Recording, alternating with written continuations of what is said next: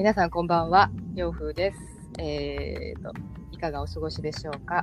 えー今日はですね、えー私のお友達のまゆさんにゲストに来ていただきました。まゆさん、こんばんは。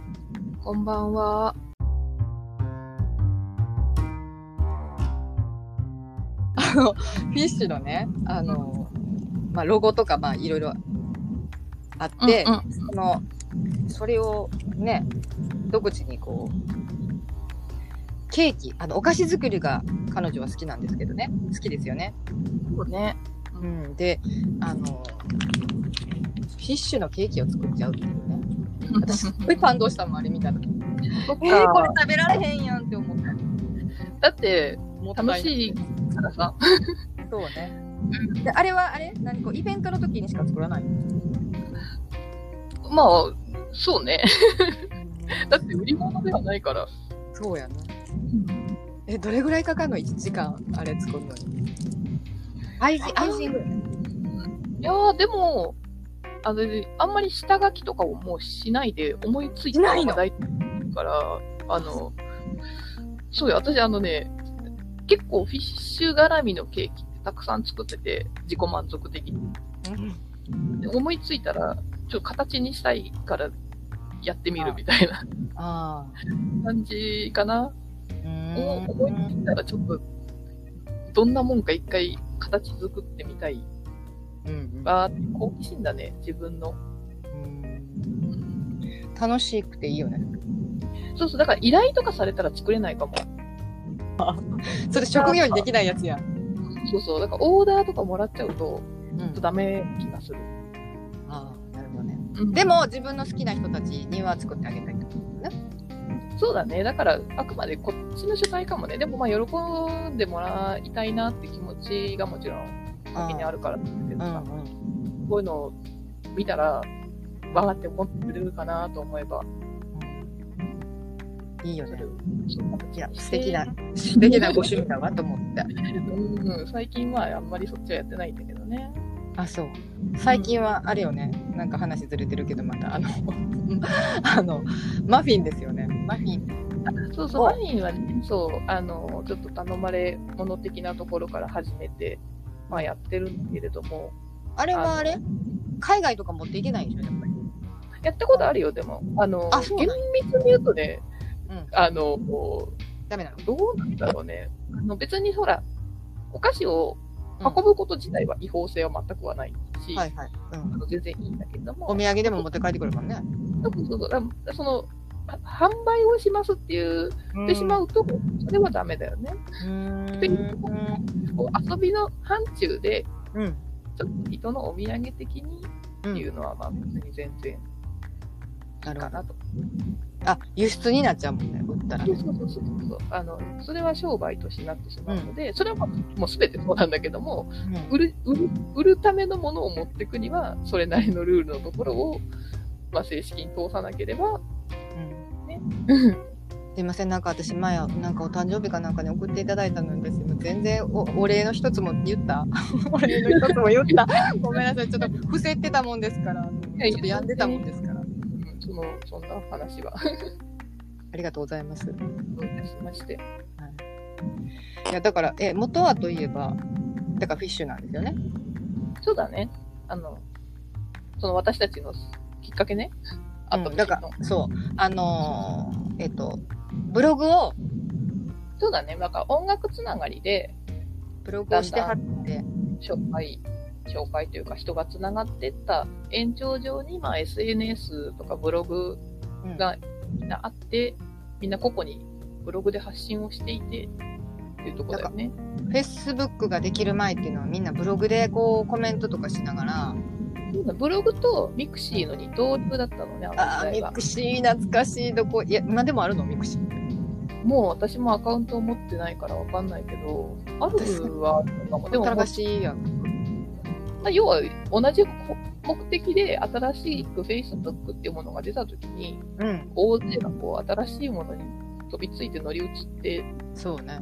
うん、まあやっぱやってることは一緒なんだけどね、別に。道具が変わっただけで、中身は。どうなんやろ一緒なんかなうん、基本、私の中ではその mixi っていうものと Facebook は、まあ、使い勝手とか、その、まあ、変わらない。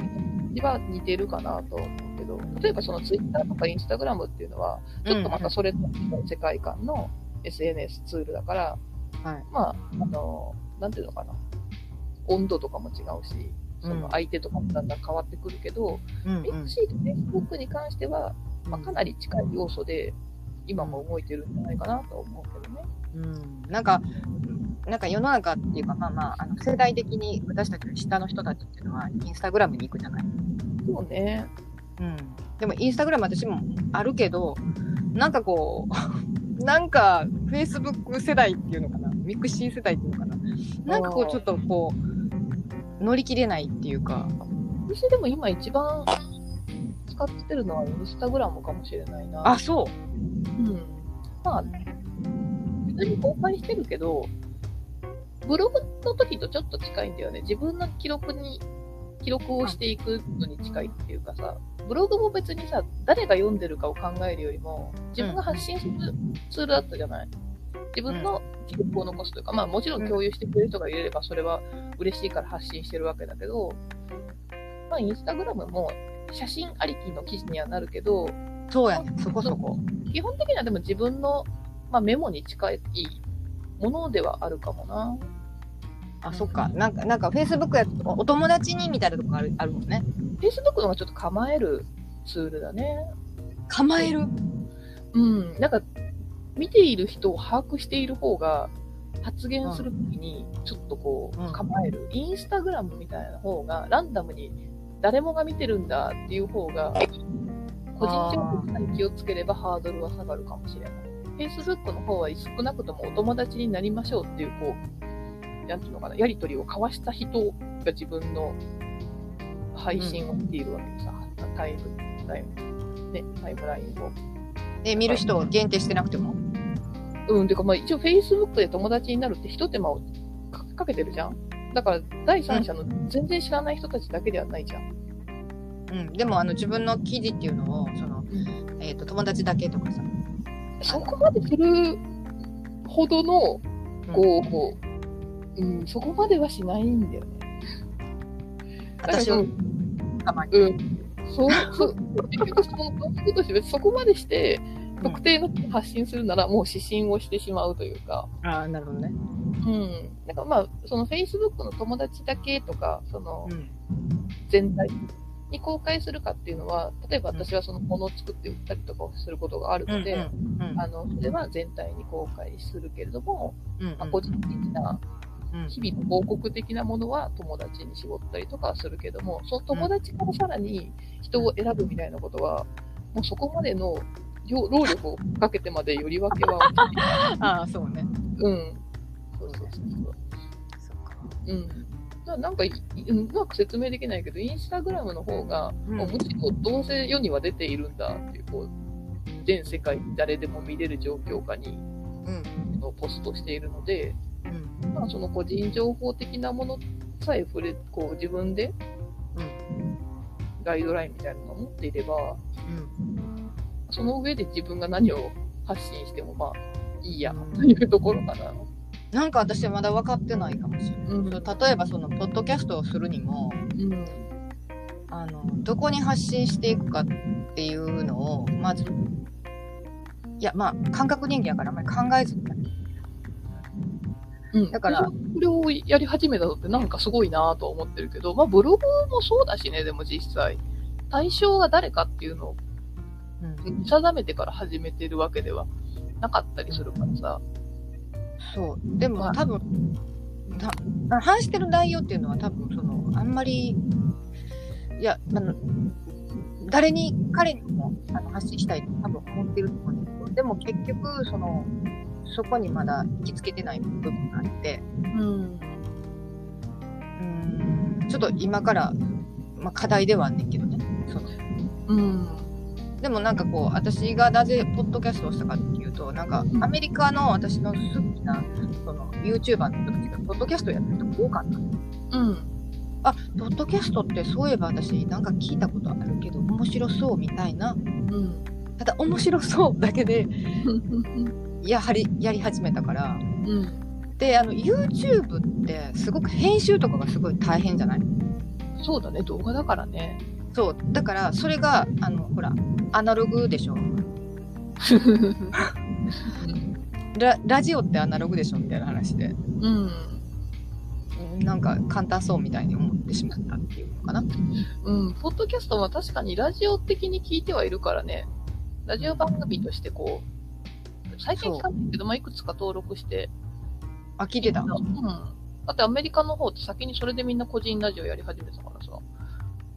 アメリカのフィッシュのファンがフィッシュばっかりかけてるチャンネルとかがあって。あーあ音楽関係ねそうそうそうそ私聞いてんの音楽関係じゃないねんなんかう。で、喋るのってやっぱ、こっちもそこまでの語学力がないから、うん、いや、そうやねんけどね。でも、まあ、英語の勉強的なとこあんねんけど、みんな早口やから何言ってるか分からへんとこがあって、そうそう、あのーそれはね、英語や勉強してるときは、そのポッドキャストからもう学べるよなと思ったんだけど、うん。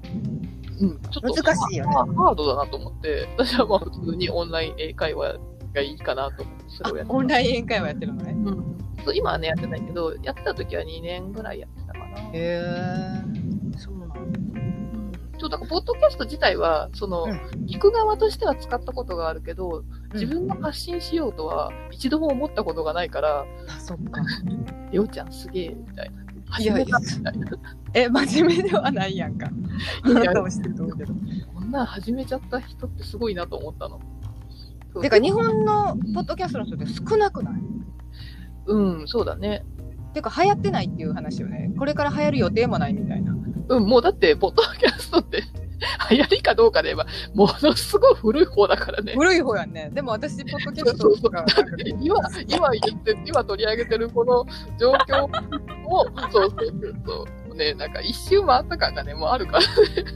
そう。で、え？ってよく言われるね。え、なんでポッドキャストみたいに言われるんだけど、私はなんかこう、なんていうかな、ラジオが好きなのね。うん。昔から。うん。で、ラジオってでも聞かなくなったでしょ？そうね。うん、で、私は最近車で移動することがすごく多いから、うん。ラジオがすごい心地いいのよ。でも、でも聞いてて、うん。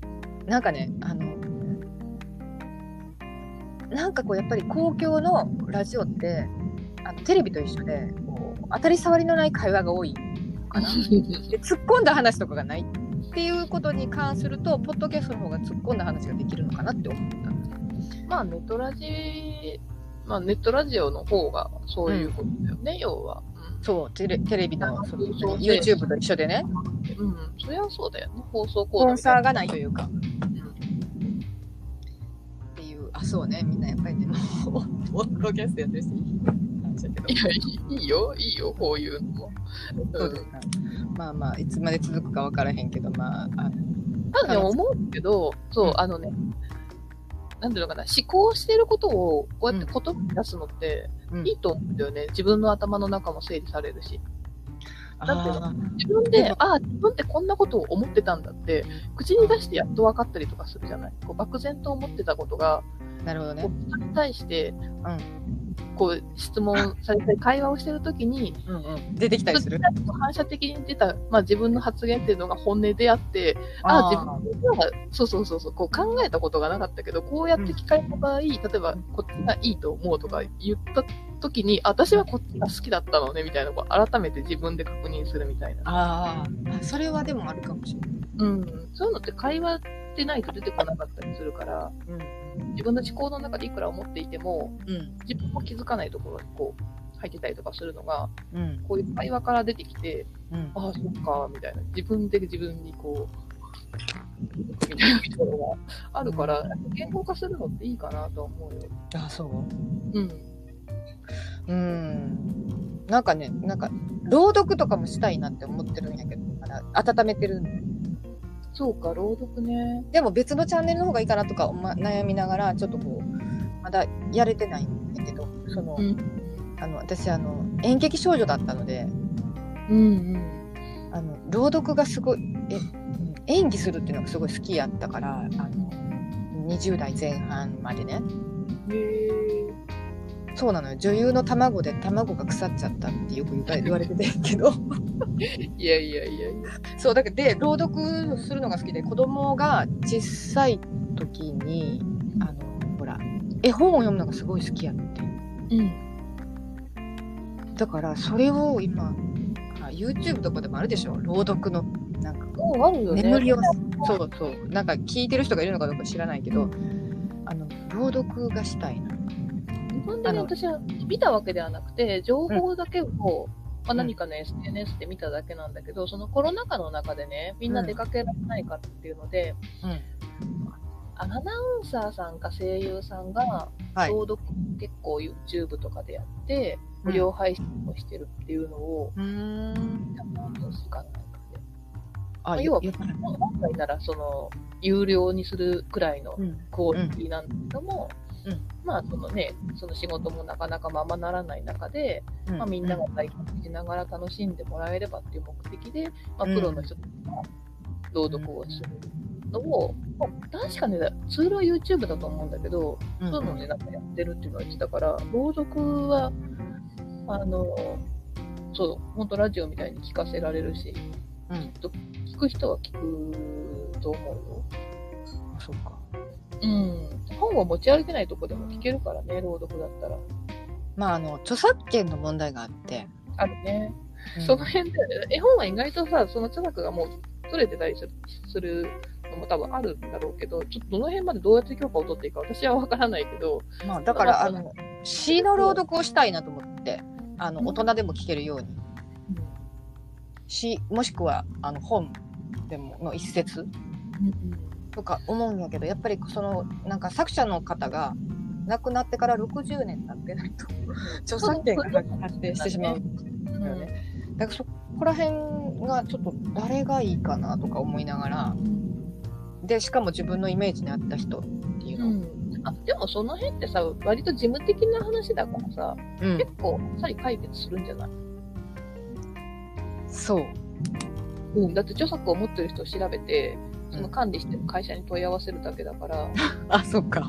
逆にこの作品ってもう決めてしまえば、その作品のああなるほどね、を持ってる人に多分直接的にうん。聞いてしまうのが一番うん。手っ取り早いし、で多分ね、その一定のルール、その60年だからなんだっけど、その、まあ、あったりもするけど、要はその著作って作者が持ってるからさ、うん。多分その人が OK なら OK なんだよね。だからその、まあ、死んでると、その、遺族とかさ、そのマネージャーとか会社とかが管理して絡んでくるからね。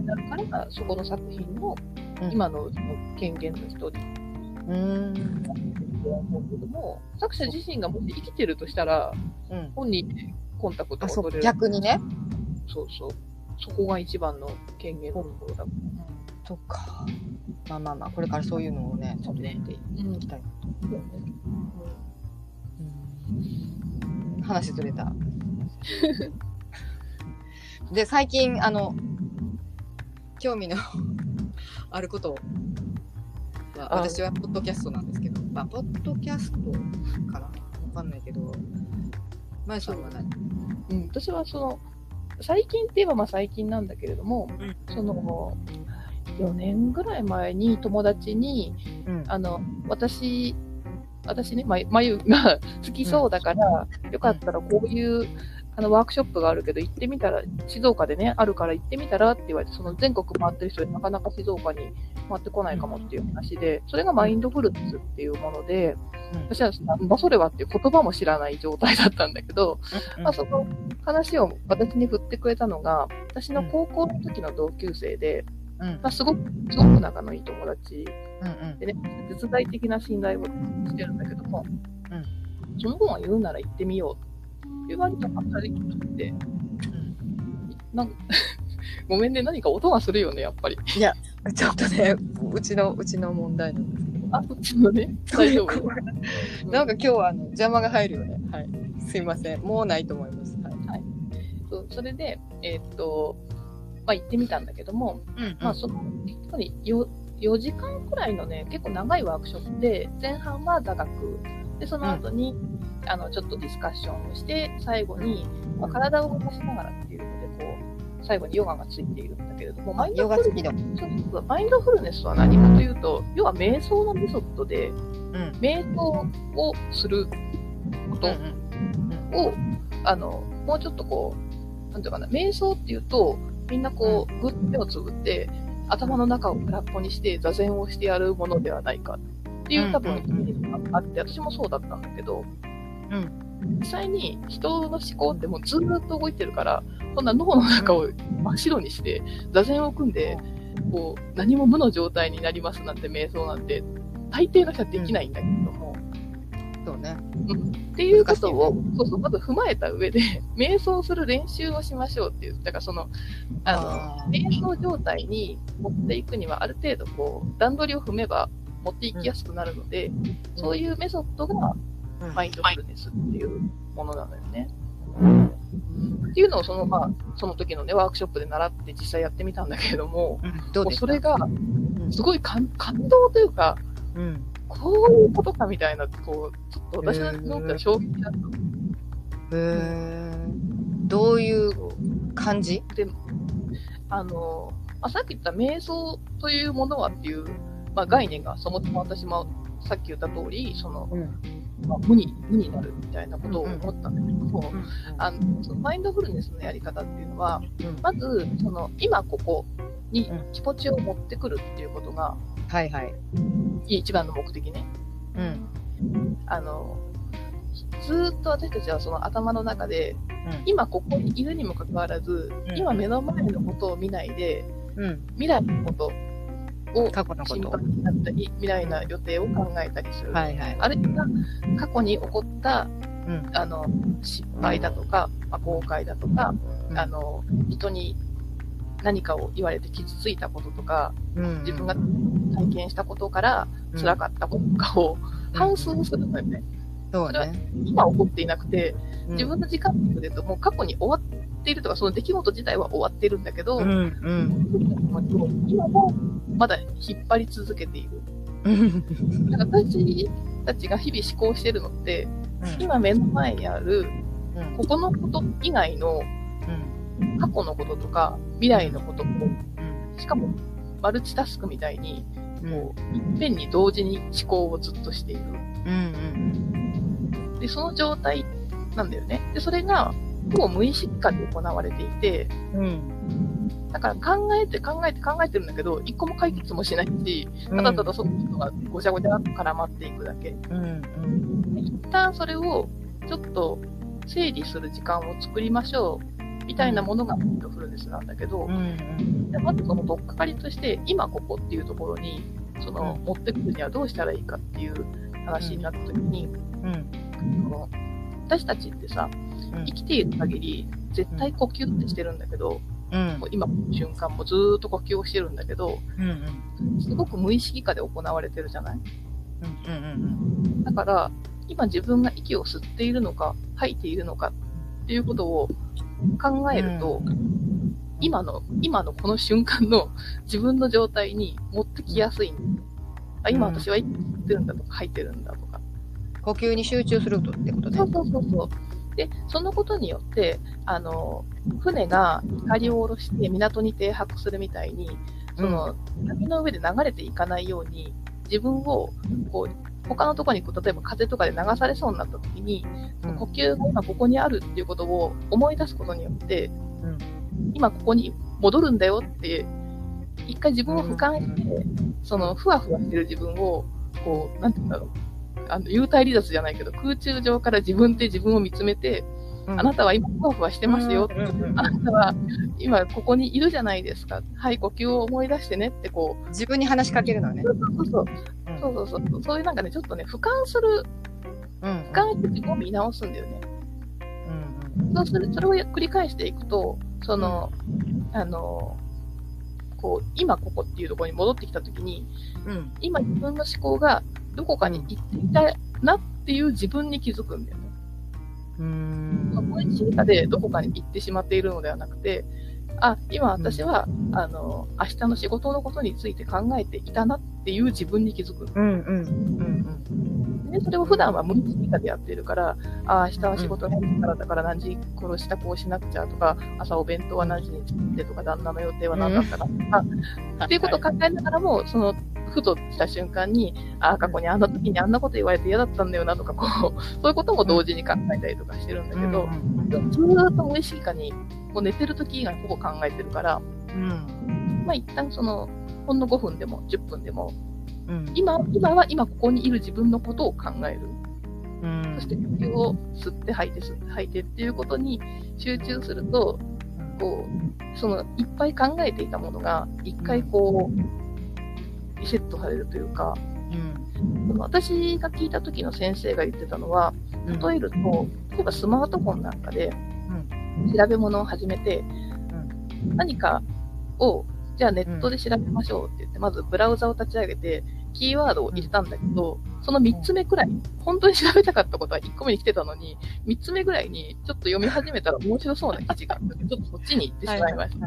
で、そこから、その記事を見ていたら、なんかあの、あ、これ、この買い物したかったんだと思って、じゃあ、ショッピングのアマゾンとかを立ち上げましたって、うん。今度アマゾン立ち上げたら、今度その中で 違うことを思い出して、そういえばこれ買わなきゃいけなかったんだよね、みたいなことで、また別のアイテムとかを調べ始めたりして、一体何がしたかったのかしらみたいな。そこから、じゃあこの、あの、このキッチンツールが欲しかったのと、じゃあちょっと比較サイトを見てみましょうみたいなことでね、10個ぐらいこう、ページが立ち上がってたりとかしてて、あの、そもそも自分は何をしたかったのかもわからないし、スマホは重くなるし、あの、目的がもうわからなくなってしまう。うん。で、それのウィンドウを、ちょっと一回全部一回閉じて、消しましょう。あ、はいはい。消バツバツバツみたいなね。そうそうそう、一回バーっと、バツバツバツバツって消して、まあなんなら再起動もかけて、はい、スマホ軽くなりました。はい、こっからもう一回、今あなたが何をしたかったのか、やり直しましょうね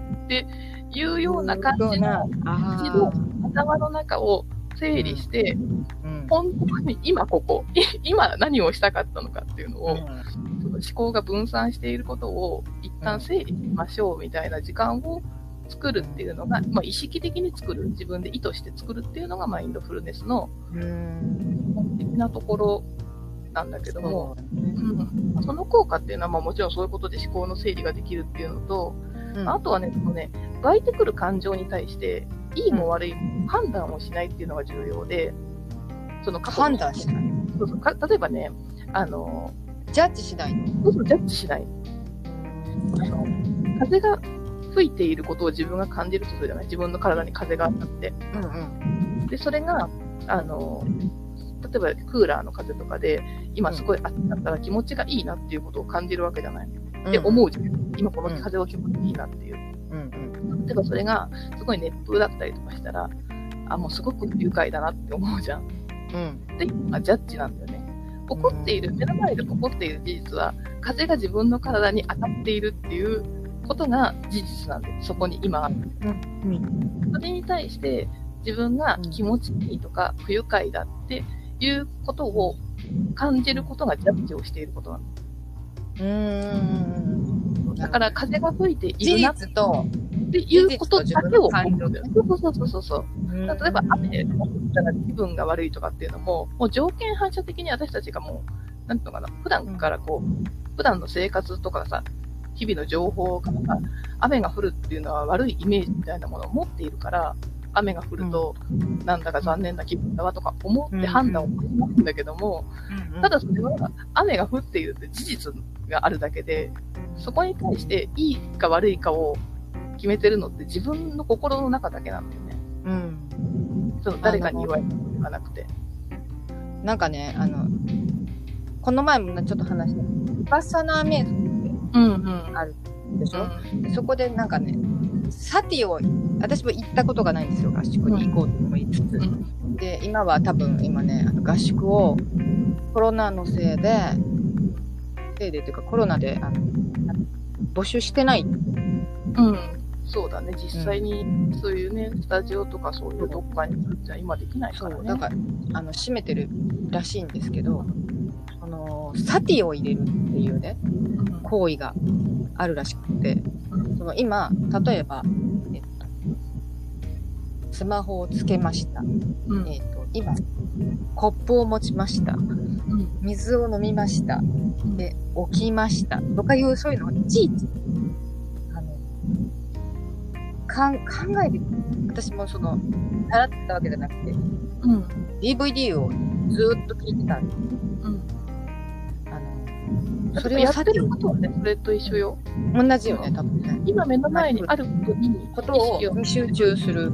そう。うんそれと自分の思考が今何を考えているかっていうことに自分で気づく。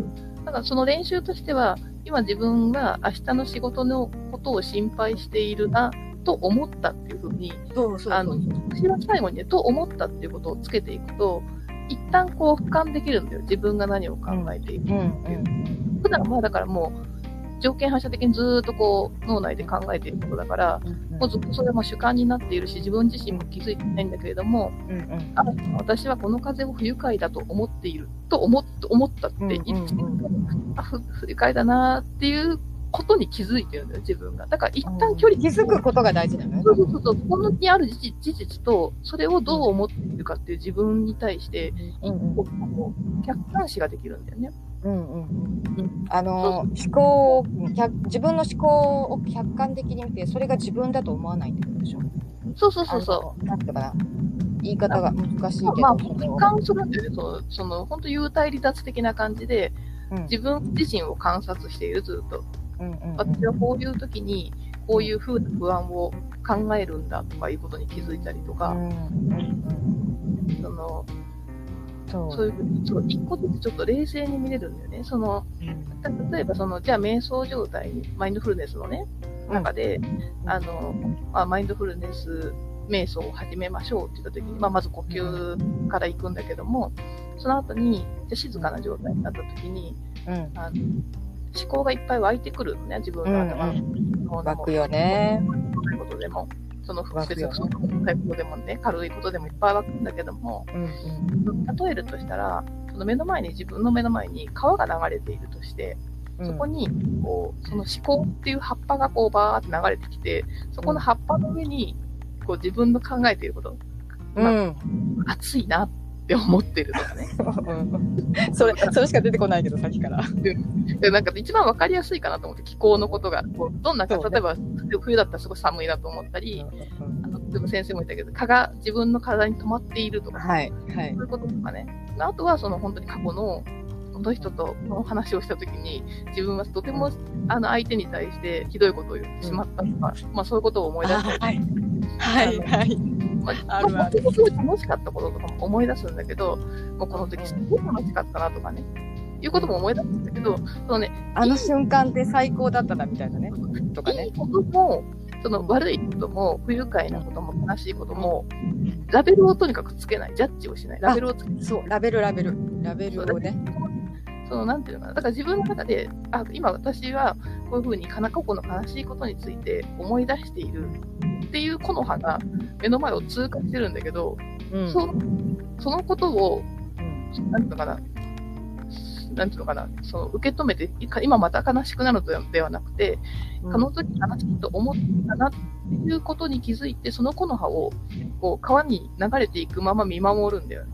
うんその葉っぱを拾ってしまうと、もうそのずっと思考のことを考えてしまうから、いっぱい執着になっちゃうからね。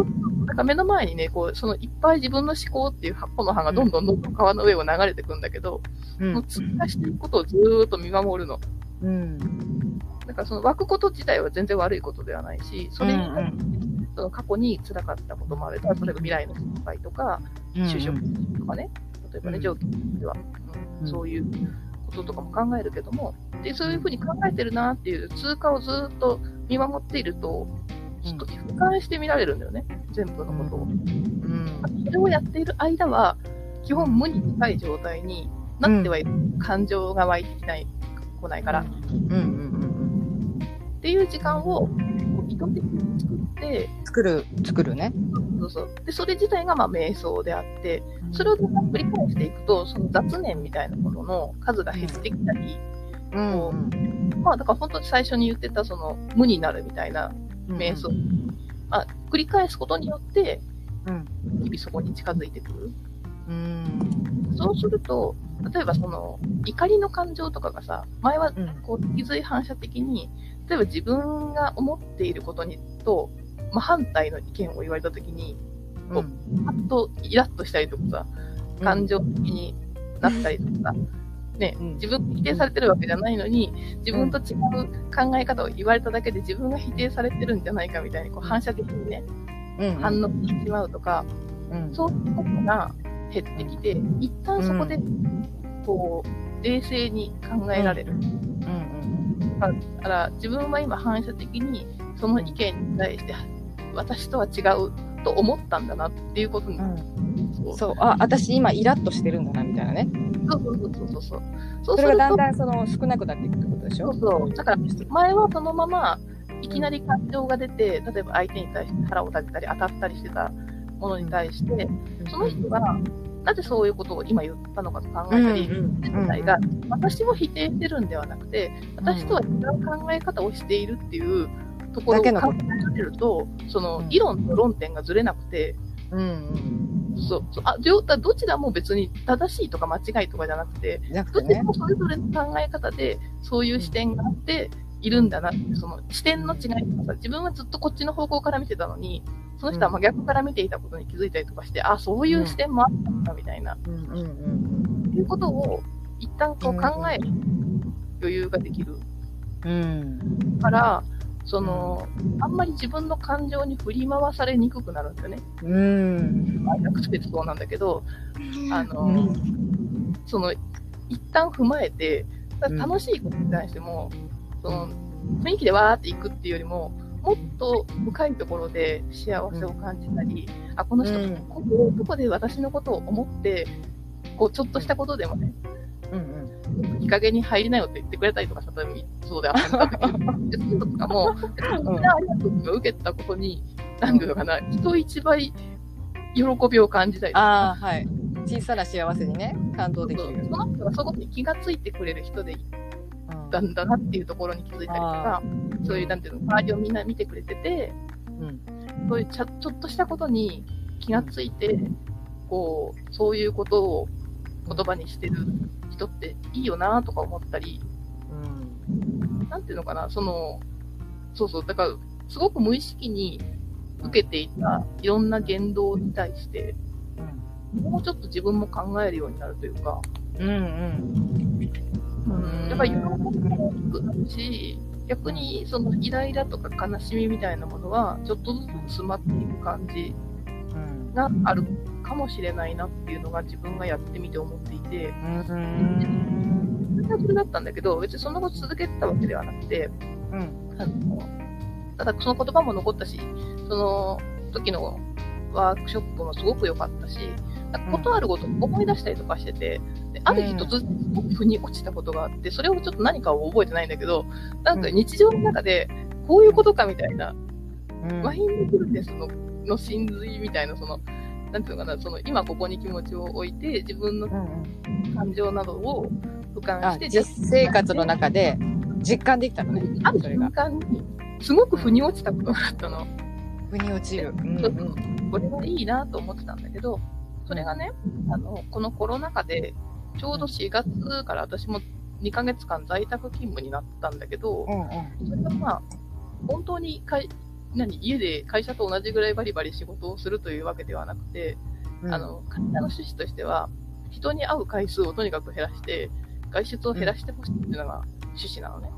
うん実質は家で、とにかく家にいることが仕事であって、あの、そう、コロナに感染をするようなことがないようにうんしてくださいっていうのだから、まあ一日暇なのよ、家で。うんでそんな時に、ちょうどその、先に私にマインドフルネスを教えてくれた子は、その子自身も、あの、すごく感銘を受けて、本人が講師になったんだけど、へえ。そう、あの、そうそうそうそう、教える立場になってね、もうそう3年ぐらい経つんだけど、うん。それでちょうど4月から新しくこう立ち上げた会社の講師として入ってたんだけど、うん。本来はスタジオでマインドフルネスヨガをやるっていうあの、うんところができなくなって、で、その会社が、あの、もう、すごい突貫だけど、あの、オンラインでできるクラスを立ち上げたのね。うん友達が私に教えてくれて、うん。まあ、オンラインなら私もできるし、ちょうど仕事もね、実質ないようなものだからと思って。それで4月から継続して始めたんだけど、うん。まあ今もそのまま続けていて。ああ、でもオンラインやったら、なんかこう、なんていうのかな、場のエネルギーみたいなのないかもしれないけど、そう、ででももね、なんかかりやすいよ。かかりやすいよね。そうそう。あとね、そのヨガみたいに、型が重要な、ではなくて、その自分の気持ちをいかにそのさっき言った今ここに持っていくかっていうところになるから、実はオンラインの方が、それぞれ自分の自宅とかでやれてさ、その、例えばモニターも、先生のモニターはこっちが見れるけど、生徒はモニターをオンでもオフでも自分で選べるのね。だから例えば誰にも見られたくないし、他の生徒とこう自分を例えば比較してしまって、こう、同じスタジオでやってるとさ、みんな自分のペースでいいんですよって言われていても、人のこととかが気になったり、自分はちゃんとできていないんじゃないかとかっていう 考えたりしてしまうんだけど、むしろオンラインだと、その第三者と自分を比較するっていう時間が、空間がないから、うん。マインドフルネスにはちょっと向いてるんじゃないかなと私は思っていて、結局そのね、マインドフルネスを受けるといいなっていうのが、私自身が、その、すごく自己評価が低くて、昔から。そうね、知ってる、それ。昔言ってたよね、よくね。そういうのって、うん。なかなか改善するきっかけとかさ、改善する方法とかがないなと思ってたんだけど、うんうん。マインドフルネスって、そうそうそう、割とね、自分に、ちょっとこう、だんだん自信をつけていける感じはあるんだよね。まあ、このままでいいんだよ。その自己肯定の低さみたいなのが、うん、私はまあ、私、私ってこういうものなんだよねっていう、なんかさ、それって、入れていくというか、あのー私の場合はた多分自己肯定が低いのは、周りからすごく言われるってことがすごくあって、あの周りの評価。自己評価じゃないの。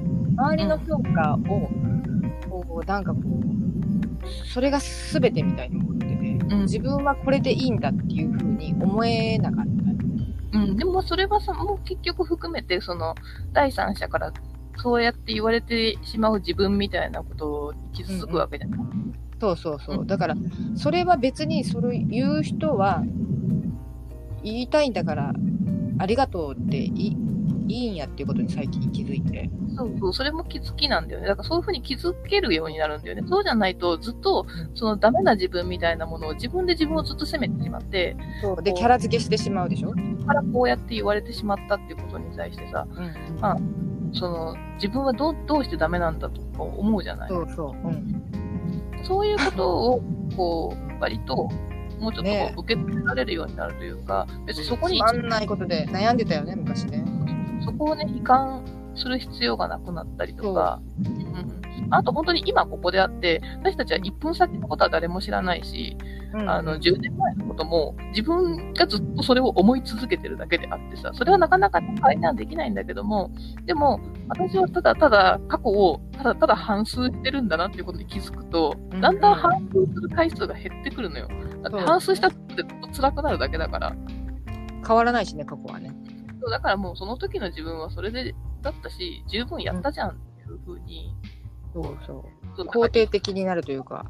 いくらずーっとずっと過去のことを考えても、もうそれは終わったことだし、起こったことだし、そうね。そう。それ、だそれ考えるんだったらそれを踏まえて、今ここの自分をどう変え、じゃあ、じゃあどう変えようかなみたいなことを考えていけるようになるというか、うん。まあ、そう、あと、まあ、未来に起こることに対しても、あの、まあ、すごい単純な話で、例えば面接みたいなものとかさ、試験みたいなものが先にありますって言ったときに、それが不安だなと思うとしたら、その未来が、この今ここに来るまで、例えば1週間とかね、物理的に決まってるとしたら、今ここでやることは、今目の前にある試験勉強を、とにかく日々こなしていくと、その試験の日っていうのは、今ここに来る日が来るじゃない？うんうん。なんかこの1週間を不安に思っていることの意味のなさみたいなことに気づくというか、うんうんうんそううん。そうね。とうん。それがだったら、じゃあ今できることは何かっていうと、じゃあ一個でも問題できるようにしとけばとか、その、うん、その時の成功イメージみたいなものをむしろ持って、あの、その、そのうんそこに対して今やること、今目の前でできることっていうことが、こう、必然として見えてくるようになるんだよね。わーってならないっていうか、どうしようどうしようみたいな、審判すごく単れ純なことなのに、そう、めめちゃめちゃ簡単なことなのに、それがね、でき、でき、できなかったりしてたわけでしょ？そうそうそうそうそう。うんすごいシンプルなことなのに。そうなのよ。で、でも実際自分の思考に縛られていて、別に誰かに強制的にそういう風な、なんていうのかな、例えば脳にチップを埋め込まれてそういう風に思いなさいって言われてるわけではなくて、すべて自分発信で自分で考えていることなんだよね。うね。っていうことに気づけるようになると、結局それ。れがただただ作っていることであって、まあ妄想世界みたいなもんだから、そうね。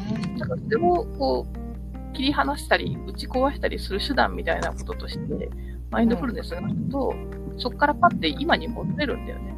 あ、私自身がこう、そういう、なんていうのかな、空想の幽霊じゃないけど、そういうものを未来に対して、勝手に作ったゴーストに勝手に襲われているみたいなさ、うん。すごい自分妄想の中で、ただただ不安に回ってただけなんだよね。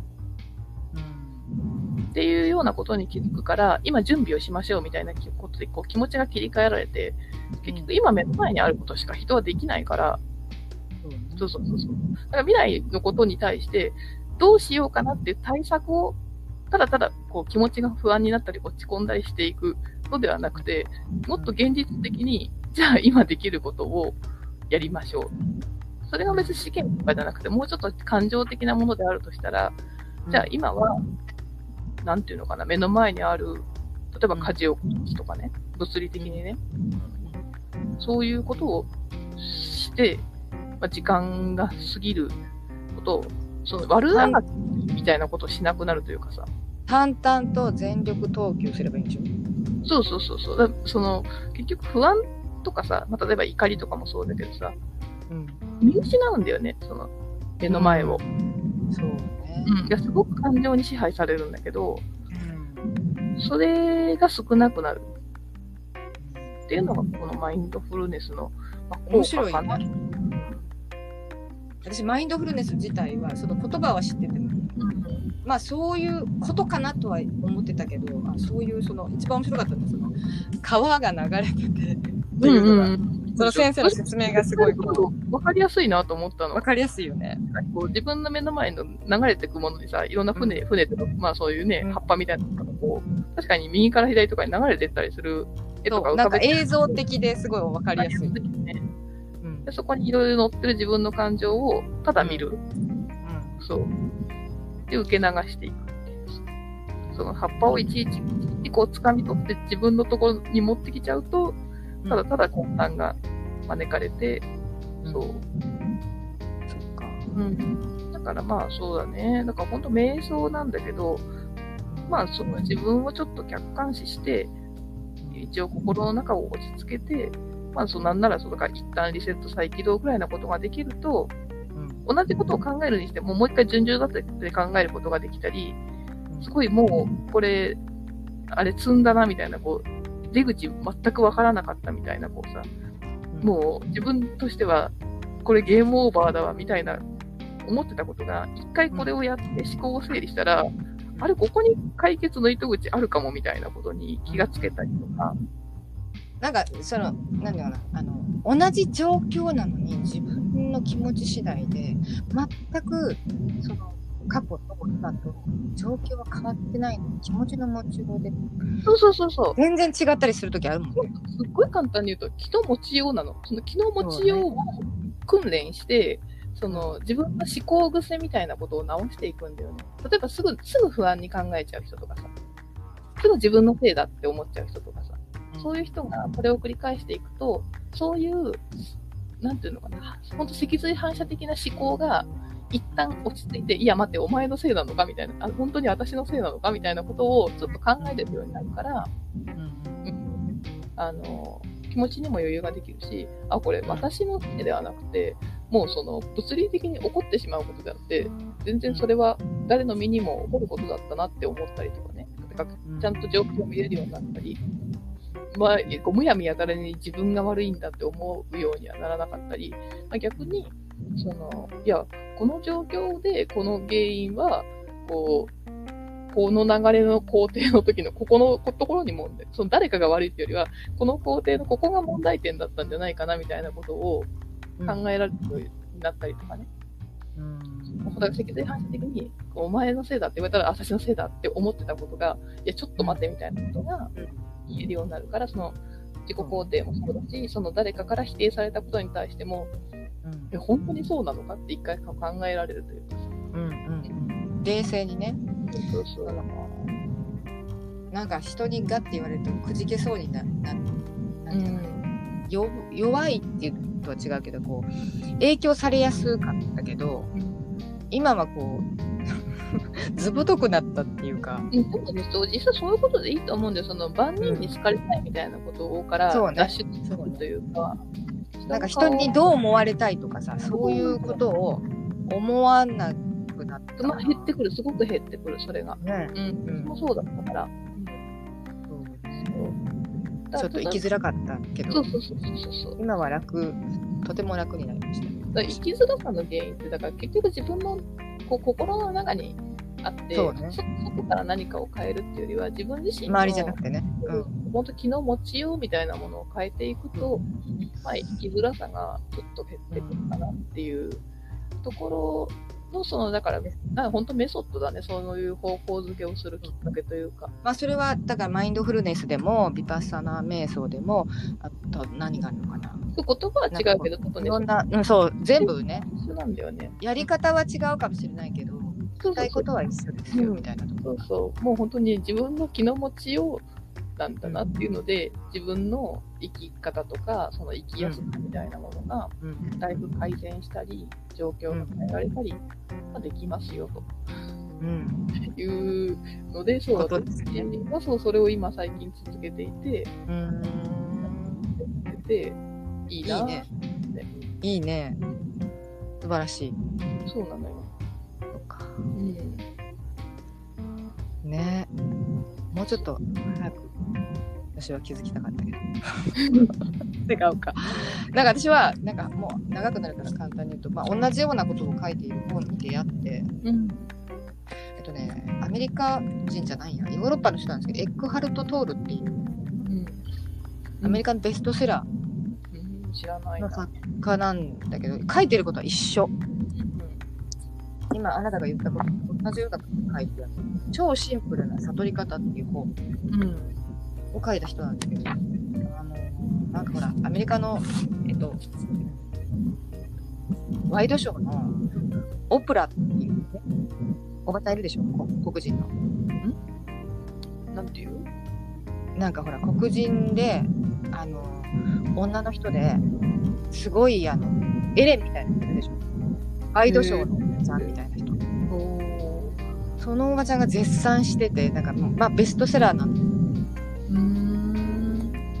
で、なんかまあ、アメリカではすごい有名だけど、日本にはあんまりこう、あんまファンがいない。それをちょっと読んで、エゴ、エゴについて私がリサーチしてるときに、エゴリサーチしてるときに、いや、あの、用紙リサーチって自分のネットとかじゃなくてよ、その、エゴとは一体何かみたいなことを調べてるときに、あの、この本に出会って、えーそうそう、エゴイコール思考みたいなね。うん。エゴ、エゴが肥大化することによってすごい、こう、弱体化してしまうみたいな。あ、まあ、でもそう、そういう考え方はまさにそうだと思うよ。うん。まあ、同じ、言ってることは全くこの本と同じなんですそうそうそう。だそう、だからその方法、そのマインドフルネスっていうのはまあ方法としてはその呼吸っていうものを軸にして、まあ、うん。まあ、まあ、まあ実際その瞑想っていう時間を持って、その気持ちを整理する時間を作るっていうメソッドだね。そうねそうでそれにね、今、よね。ヨガがくっついて、ヨガってほら、うん。体をほぐすじゃない。そうするとまあ、やっぱ、ん。あの、呼吸も楽になるし、実際こう体もこう、緊張感が解けた方が、うんこう、入りやすいんだよね。そのマインドフルネス状況に。で、その先生が言ってたのが、あの、リラックスしながら覚醒している状態。うん。になってる状態が、そのマインドフルネスが自分ができていて、マインドフルネス無意識状態でしょ？無意識状態。というか、まあそうそう、だからそそのきすごくリラックスしているけど、すごくこう覚醒してるなっていう自覚が持てる。うんうんうん。クリアな感じね。だからなんか、慣れてくると、その、例えば、あの、なんだ、えっ、と、こう、あの、シャバーサナとか、こう、なんていうの、ね、なんだっけ、シャバーサナだっけ？その、例えばそのビパッサナ？うん、寝る時の、寝る時の状態。あ、はいはいはい。あの、えっ、と全体、屍ね。そうそうそう。屍のポーズ。時に、こう、寝ちゃうんですっていう、ほら、その状態になると寝ちゃ、寝ちゃいますっていうコメントをする人も多いんだけど、その、うん。うん。最後にね、こう、うん感想とかやったりするときに。はいはいはい。寝ちゃ寝ちゃってももちろんいいんですよっていう。ただ、その、だんだんだんだん繰り返してやっていくと、その、眠ってしまうのとは別に、そのリラックスをすごくしているんだけど、すごく脳がやっぱり覚醒をするから、眠くならなくなってくるというか、うーん。っていうのが、その、最終的にこう、すごく繰り返して、うん。ある程度こう意図的にこう、そういう瞑想状態に持っていけるようになると、眠ることがならないっていうか、なんかチャネリングしそうやね。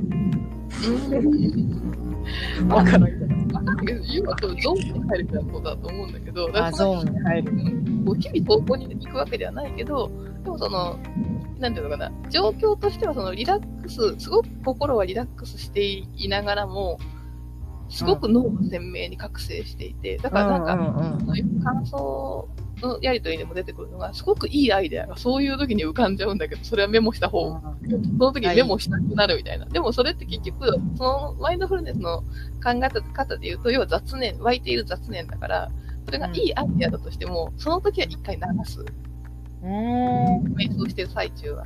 もったいな。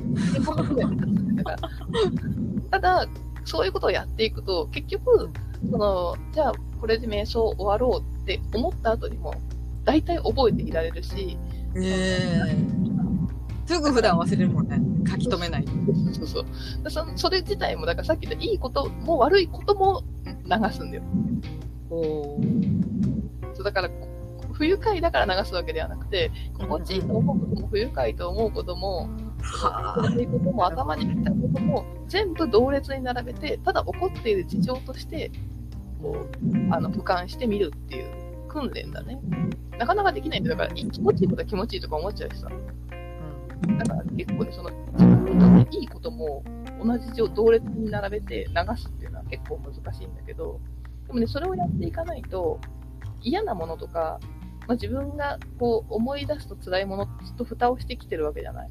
うんそういう感情が湧いたときに、また蓋をしてしまうんだよね。うん。うん。だからそれっていいことだけを取ろうとするって、もうそこの時点でジャッジをしている。ああ、はいはい。ジャッジね。そうそうそう。だから、あの、不愉快なことだけじゃなくて、自分にとって、これは楽しいとか、これはなんか良かったとか、そういうことも同列で全て同じ、いいか悪いかっていう、もうそのそのジャッジをしている時点でもう判断してしまっているので、どちらも湧いてきたことを受け入れて、ただ、ただそこでを確認する作業みたいな。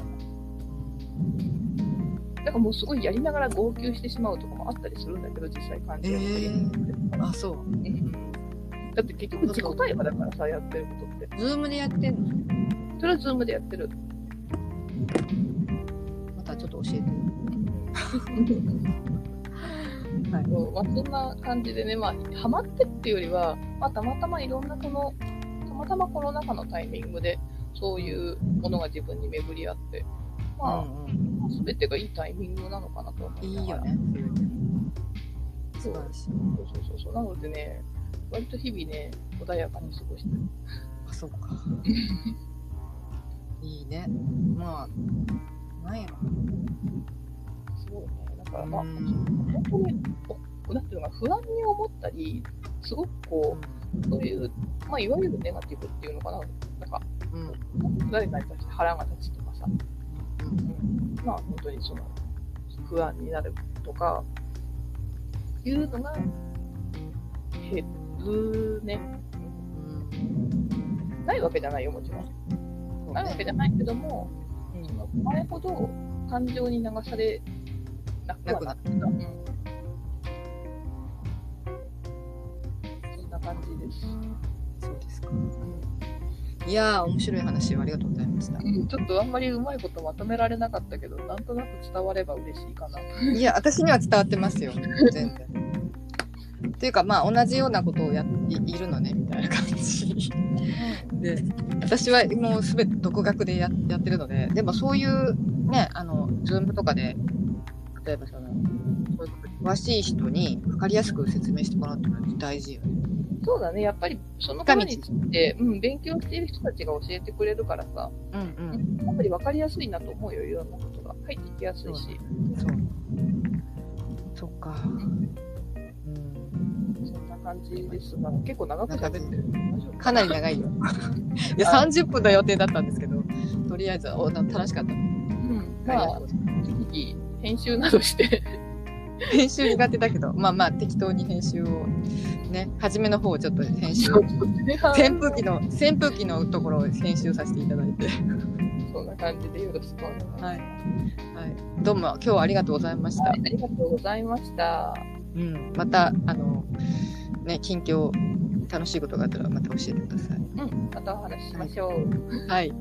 ありがとうございます。はーい。ではでは。ではでは、はい。このままでおやすみなさい。おやすみおやすみなさい。おやすみ、ありがとう。はい。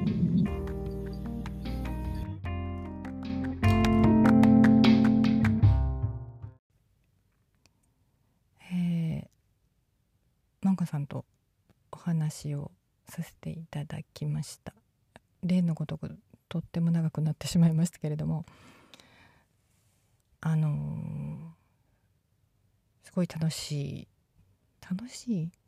うん。楽しい時間を過ごさせていただきましてもごさんありがとうございました。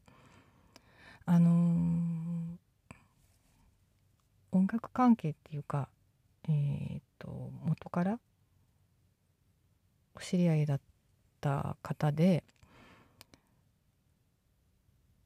あの介護職をしてる人っていうのが周りにまあいるのはいるんだけどこんな風にあのポッドキャストでお話ししていただけるとは思わずえーっとなんか貴重なお話をねしていただけてありがとうございます。でなんかねあのモングさんも言ってくれてましたけど、えー話足りないというかまだまだね話したいことが私もあるし、うん、とりあえずあの介護の現場っていうのはもうあの正社員を辞めてしまった私が言うのもなんなんですけどとても過酷で、まあ、他にもね大変な職業はたくさんあると思うんですけど、えーお話してたとこにも時にも出てたと思うんですけどなんていうのかな。あのそのなんかあの字がすごい出ちゃうんですよね。まあ出さない人もいると思うんですけどでも出さないってことは多分あの心の中にねストレスが溜まっていっちゃう出してもそうなのかもしれないけどその吐き出し方っていうのがすごい難しいんじゃないかなとあの働く側的にはね。で、まあ、世の中でいうあの事件とかにつながってしまったりとかするわけじゃないですか。うんまあそれは看護婦さんとかもお医者さんとかも一緒なのかもしれないですけどあの最近すごい思うのが利用者さんにとっても職員にとってもできるだけあの気持ちいい環境場所であったらすごいいいなというふうに思います。でそのためにはどうしたらいいのかなっていうのがすごい、うん、思ってて。だからいろんなね情報をまあ今はインターネット時代だから。なんか手探りで、ね、考えたりとかするんですけどまだまだ未熟なのでまあ、職場でね先輩とかにいろんなお話を聞いたりとかすることってすごい勉強になるんですけどただ私はその特養のスペシャリストにはもうならないと決めたので、うん、これから自分がどういうふうにその福祉に対して関わっていったらいいのかなっていうのを模索してる状態です。であのまあこれから親もね介護が必要な、えーと、状態になってくるし年代的に周りの人たちもそういう人が増えてきているので、まあ、若い人にしたらね全然あの関わりないって思ってることかもしれないんですけどまあおじいちゃん子おばあちゃん子の子だったらね身近にそういうのを見てて例えばあの同じ職場の職員とかだったらそういうのがきっかけであの若い職員の子はあの入りましたっていう人もたくさんいるんですけどあの何て言うのかな。すごいこれからあのもっともっとね日本の福祉 大きいけどが良くなっていったらいいなってすっごい思ってます。うんはいでなんかね今言ってるそのヘルパーで言ってるところのね方があのお家でもちろん暮らしてはるんですけどデイサービスにね週に何回か行かれててでその行ってない日に私がお掃除しに行くんですけどまあ1時間っていうすごい短い時間でで私はお掃除をしなきゃいけないので一生懸命お仕事あのお掃除をしてでその後ねお話をするんですよ。それがとっても可愛いおじいちゃんででねあのその時にまあデイサービスは楽しいどうですか？って楽しいとは聞かないんですよね。楽しくないだろうなと思うから「えーと、どうですか?」って聞いたらばあのやっぱりねずっと座ってるんですよね。ずっと座ってるからそのしんどいっていうふうにおっしゃってて。でそれはまあうちの施設とかでもそうなんですけどずっと座ってるんですよ。もうそれねどうなのって話なんですけど私たちがずっとね同じところに一日中座れって言ったらもうそれこそ気狂うぐらい嫌だと思うんですよ。あのじゃあほじゃあトイレに行きましょうとかね言われて行ったりとかトイレ以外どこも行けないわけですよね危ないから座っててくださいっていうね。で本当はそれダメなんだけどやっぱりその一人一人に関われるっていうね時間が少ないからあの職員が時間がある時でしかその関われない部分があって、うん、その時はまあ例えばね施設だったらちょっと下までねお花見に行きましょうとかね。で昔だったらあの散歩に行ったりとかってたみたいなんですけどそれさえも危ないっていう形になったりとかねするしそしたらもう日常ずっと座ってテレビ見るとかずっと座ってなんか、まあ、できる人は将棋をしたりとか本を読んだりとかするんですけど全員ができるわけじゃないのでうんなんかそのヘルパーに行ってるおじいちゃんとかはあのずっと座ってるからなって言ってしんどいなって言ってはったんですよ。ごもっとも。なんですよね。だからうんもっとねお年寄りの居心地のいい場所がねデイサービスだったらもっと続けていきたいって思う人が増えるようなところが、ね、増えていけばいいなと思うんですね。今まあ数は少ないと思うんですけどそういう施設もあってで認知症なんかは特にそういうふうにまあ自由とはいかないですけどあのね。ただ座ってるだけじゃない施設とかだと改善っていうかまあその認知症の症状が和らいだりするっていうこともあると思うのでそれとあの進行がね緩やかになる。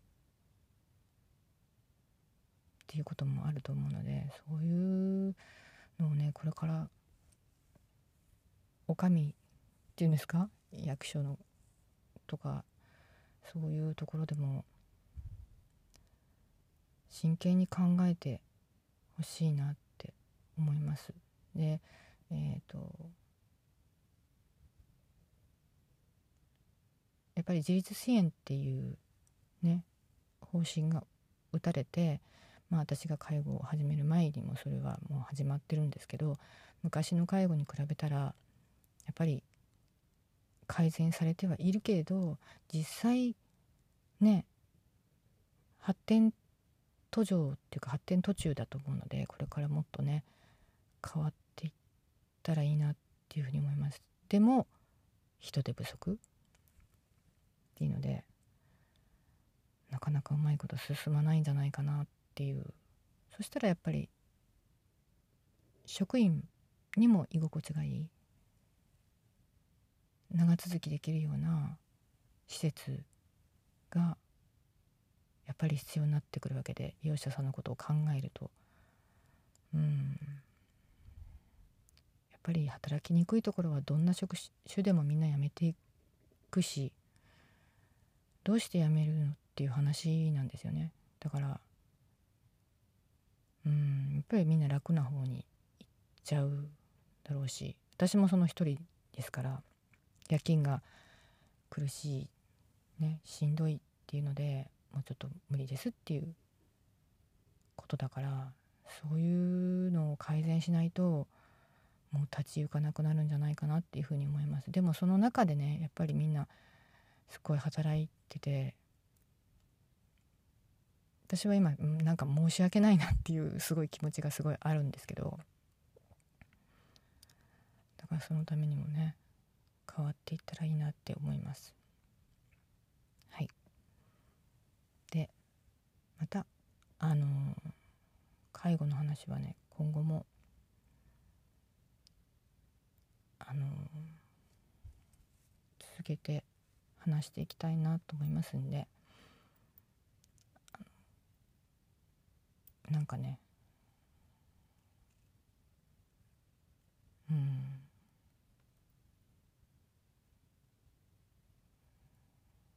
そう。みんな誰しもね年老いて亡くなっていくんですけどそれは悲しいこととか恥ずかしいことではないっていうあの認知症になった母親に対してその発言を情けないとかね恥ずかしいっていうふうにやっぱり家族は思ってしまうんですよね。そのその親が若くてあの頼もしかった時を知ってるから。だって自分の親ですから。でもそれを私この間身近な人の話をそう言ってたのを聞いてすごいなんか悲しかったんですよ。情けないっていうふうに言ってたっていうのはね。でもそれはその人のせいではなくて病気のせいであって情けないことではないんですよ。うん、でもね子供はきっとそういうふうに思ってしまうのは正直なところだと思うんですけどそれは恥ずかしいことでも情けないことでもなくってうんそうなんですよね。隠してしまわないでほしいなっていうふうに思います。それはね社会が変わっていかないとそうならないのかな。分かんないですけどうん。と思いました。はい。またあのね何か新しい思ってることがあった時はまた介護についても話していきたいと思います。でまたあの 周りのですね しつこいですけど介護士さんとかまた木山根さんとかね。まあ私は老人ホームですけど逆にあの障害者の施設とかにね働いてる人がいてうん。まあ機会があれば一緒にそういうことをお話しできたらなと思います。長丁場ですけれども。楽しんで聞いていただけましたでしょうか。私はとっても楽しかったです。はい。ではまたえー、っといつかな分かんないですけど放送いたしますんでよかったらまた聞きに来てください。ありがとうございました。ではでは。